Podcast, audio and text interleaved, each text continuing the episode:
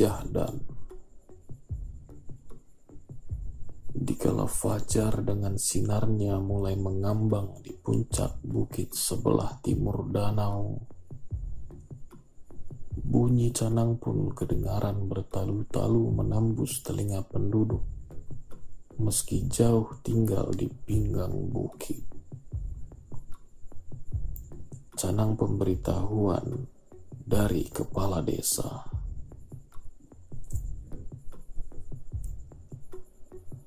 Tentu bukan canang gotong royong. Sebab kini hari Jumat, pikir Leman selagi menyiangi ladang cabe.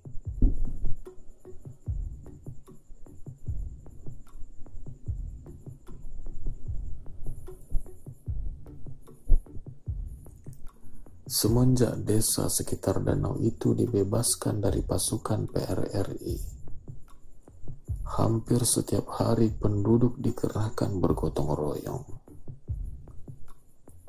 Kalau tidak memperbaiki jalan, tentu menebas pohon-pohon pisang di sekitar perkampungan. Karena pohon pisang dapat dijadikan perlindungan oleh pasukan PRRI jika menyerang desa kalau tidak membersihkan halaman kantor kecamatan, tentulah membuat pagar bambu di sepanjang jalan desa agar pasukan PRRI tidak leluasa menerobos ke dalam desa itu. Hanya pada setiap Jumat gotong royong ditiadakan karena waktu pada hari itu demikian pendek menjelang sembahyang Jumat. Oleh karena itu, Leman merasa lega juga. Meski ada canang ditabuh, pastilah tidak akan mengganggu rencananya hari itu. Karena hari itu ia bermaksud ke kecamatan untuk minta surat izin menikahkan Ramala, anak gadisnya yang sulung. Tanpa surat izin kantor urusan agama kecamatan, tidak seorang kadi pun dapat menikahkan Ramala.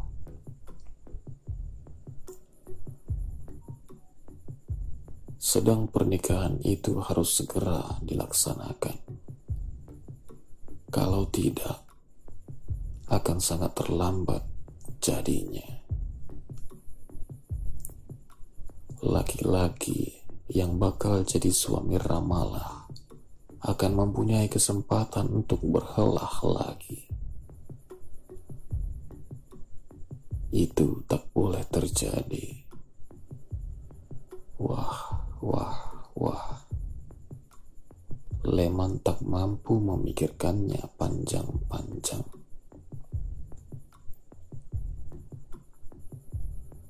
Ramalah telah hamil tiga bulan.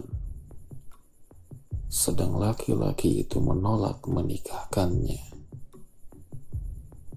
Dalihnya, Ramalah tidak perawan sebelum dengan dia. Tetapi Ramalah berkeras bahwa laki-laki itulah satu-satunya yang telah menidurinya.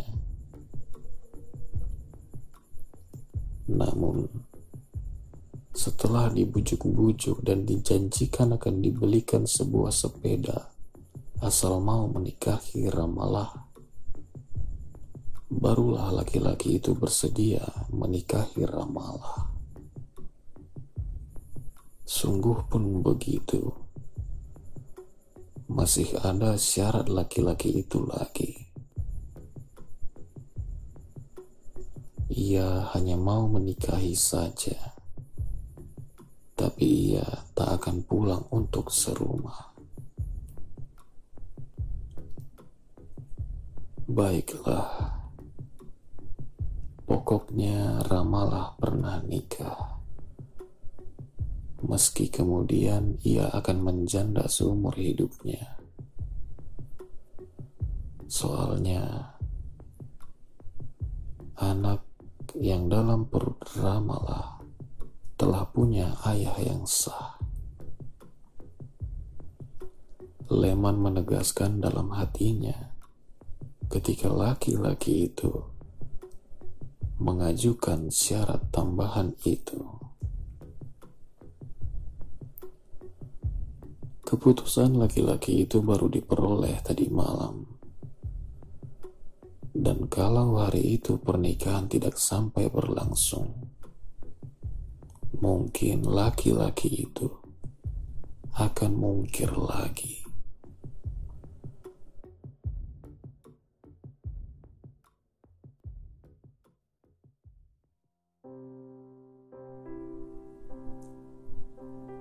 Dikala matahari telah muncul di puncak bukit, Leman sudah menapaki jalan raya ke kecamatan. Di lapau simpang desa, ia diteriaki orang agar Leman jangan ke kecamatan hari itu, karena akan ada razia. Tapi Leman tak peduli ia tak perlu takut kena razia, sebab ia telah punya surat keterangan yang cukup.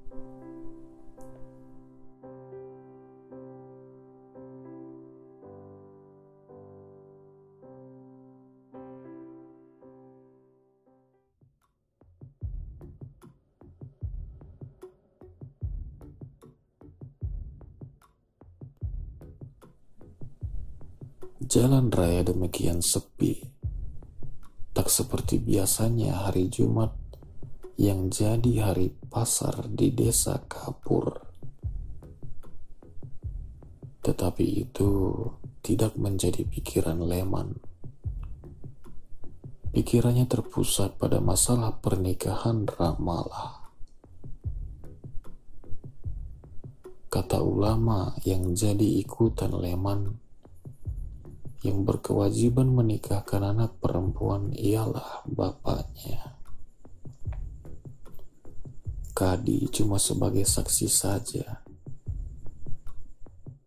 Kalau sesederhana itu cara pernikahan menurut agamanya, sebetulnya ia tidak terlalu perlu ke kantor urusan agama untuk memperoleh izin. Seandainya pemerintah memerlukan pencatatan itu, itu bisa dilakukan kemudian saja. Tetapi pernikahan demikian tidak menurut aturan.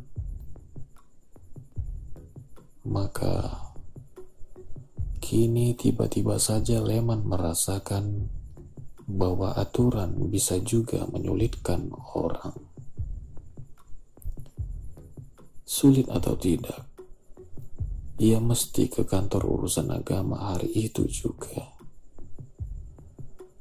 Dan oleh tekadnya itu, sebuah rencana besar yang akan menjadi kebanggaan nasional hampir saja berantakan.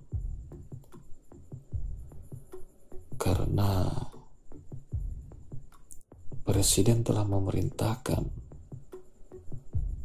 pada hari proklamasi yang akan datang ini, negara Republik Indonesia harus dinyatakan sebagai negara yang bebas buta huruf.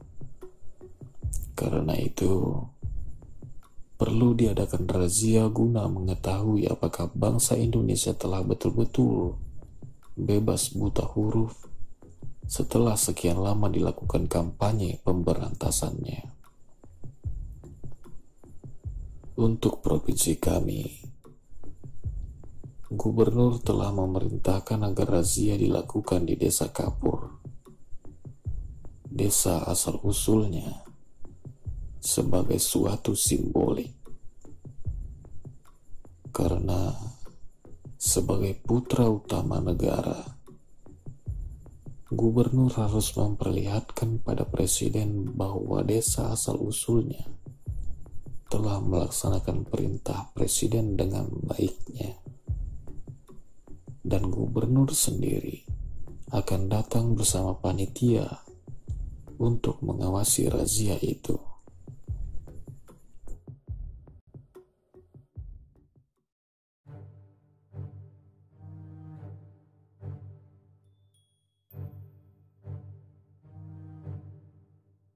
Jangan bikin malu aku, kata gubernur pada bupati beberapa hari yang lalu. Dan bupati meneruskan pesan itu kepada camat. Jangan sampai aku dimarahi gubernur. Dan camat memerintahkan pada kepala desa di sekitar danau itu. Kalau masih kedapatan yang buta huruf, kepala desanya akan kumasukkan dalam tahanan. Dan kepala desa memerintahkan pada orang ronda, bunyikan canang, suruh semua orang yang buta huruf masuk hutan.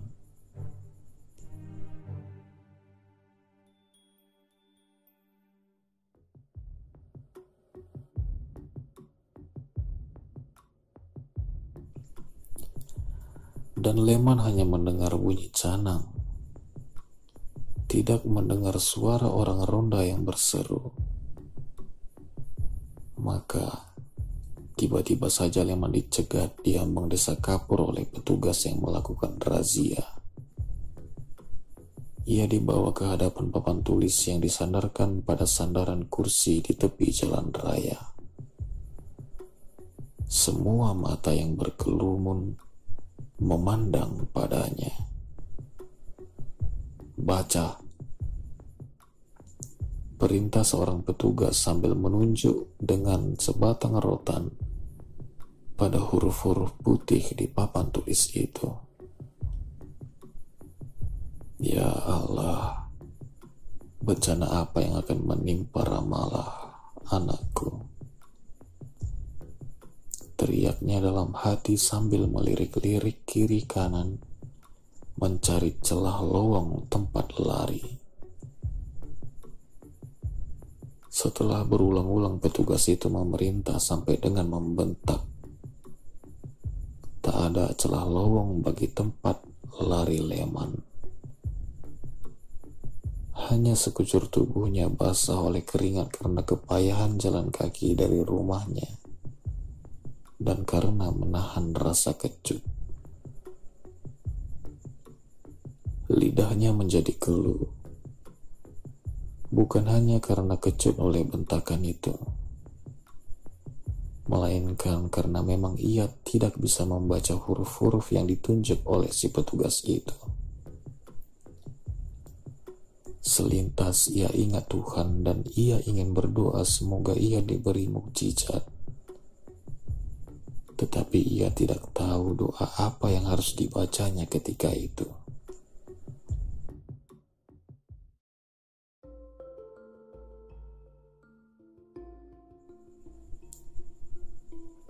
Kulit wajah gubernur yang kehitam-hitaman menjadi kelabu karena naik pitam. Ketika Leman digiring orang ke tempat para pejabat mengawasi razia itu. Dengan bengis, ia menegur bupati.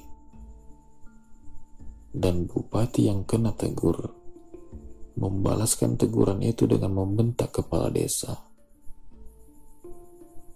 Tetapi kepala desa punya kecepatan berpikir seperti kapal terbang pemburu yang sering lewat di desanya ketika mencari kubu pasukan PRRI. Ia maklum gubernur akan merasa malu besar karena masih kedapatan orang yang buta huruf di kampung halamannya. Segera ia menjawab bentakan camat. Tetapi Pak Gubernur, orang ini bukan orang kita. Tiba-tiba saja wajah gubernur menjadi cerah. Lalu ia berkata pada ketua tim razia yang sengaja diutus dari Jakarta. Benarkan kataku, tidak ada orang kampung halamanku yang masih buta huruf. Jadi, ia orang dari mana? Tanya ketua tim razia itu. Dari desa seberang bukit, Pak. Kata kepala desa dengan cepat. Jangan memojokkan aku ya. Tiba-tiba bupati yang bangkit berangnya oleh jawaban kepala desa itu. Sekali lagi kepala desa itu menunjukkan kecerdasannya. Memang ia baru datang dari desa seberang bukit, Pak. Tetapi ia aslinya penduduk giliran. Itu keterangan yang betul karena minggu lalu aku telah mengadakan razia di sana. Tidak ada seorang pun penduduk yang masih buta huruf. Kata bupati pula dengan memaksakan kebanggaannya pada ketua tim razia dari Jakarta itu. Kami percaya ulas orang dari Jakarta itu dengan tenang-tenang saja. Masalahnya, Bagaimana bunyi laporan ke Departemen Kelak? Pertanyaan yang tak mudah untuk dicarikan jawabannya. Meski Leman bukan penduduk desa Kapur, bukan pula penduduk desa seberang bukit, tetapi toh dia penduduk dari provinsi yang dibawahi gubernur. Semua orang yang hadir di situ berbisik-bisik dengan teman yang dia ada di sampingnya. Dan Camat mendekati Leman. Lalu ia berbisik ke telinga Leman. Bisikannya berupa bentakan. Jahanam kau.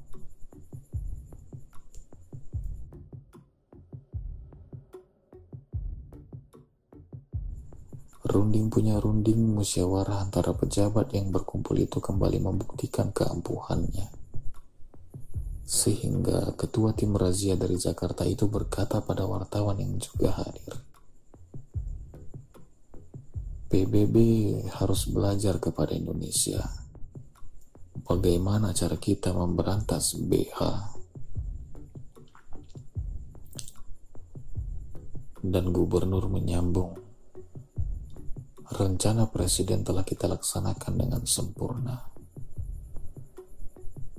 Tetapi bagi Leman, karena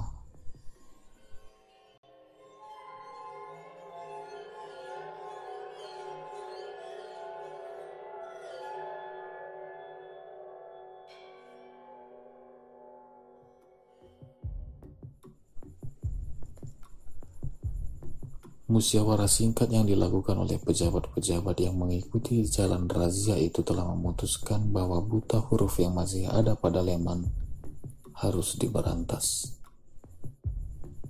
Tugas itu diberikan pada camat dan akan diawasi oleh bupati. Dan camat menyanggupi bahwa dalam waktu tiga bulan, Leman tidak buta huruf lagi.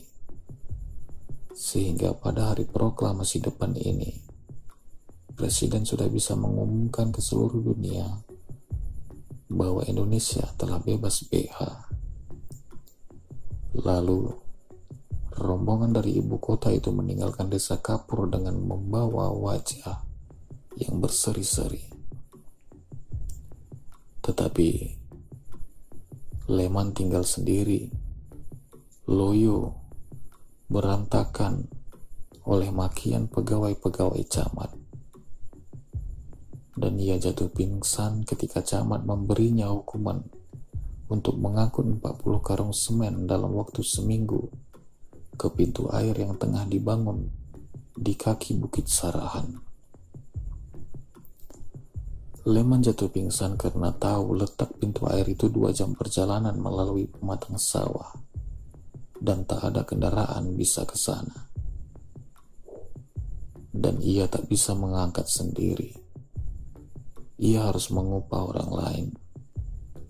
Kalau ia mengupah, itu artinya sepeda untuk calon suami ramalah tidak jadi dibeli. Dengan menangis, Leman mengadukan nasibnya kepada kepala desa. Ia ceritakan segala kesulitan yang dihadapinya. Tetapi kepala desa hanya bisa menasihatinya agar menemui camat dengan harapan yang hilang-hilang timbul. Ia menemui camat dan ia menceritakan pula segala kesusahannya. Kau yang menyulitkan aku, menyulitkan bupati, menyulitkan gubernur, malah menyulitkan presiden, tahu? Tambah sepuluh karung semen lagi. Kata camat sebelum Leman habis menceritakan kesulitannya. Mestinya Leman menemui bupati untuk minta belas kasihan. Tetapi pengalamannya dengan camat telah memberi pelajaran baginya, yakni tambah tinggi tempat mengadu, tambah berat siksaan yang akan dideritanya kelak. Tak ada jalan lain baginya kini, selain menyerahkan ramalah pada suratan nasibnya sendiri.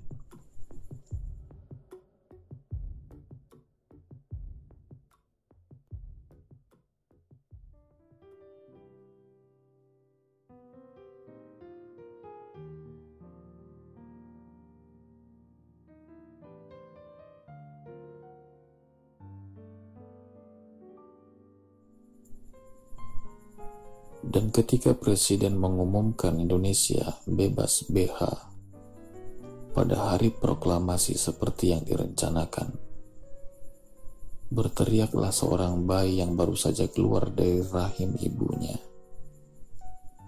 Kelahirannya terlalu cepat dua bulan, tetapi Leman merasa lebih tua sepuluh tahun lagi ketika memikirkan pertanyaan si bayi kelak siapa ayahnya.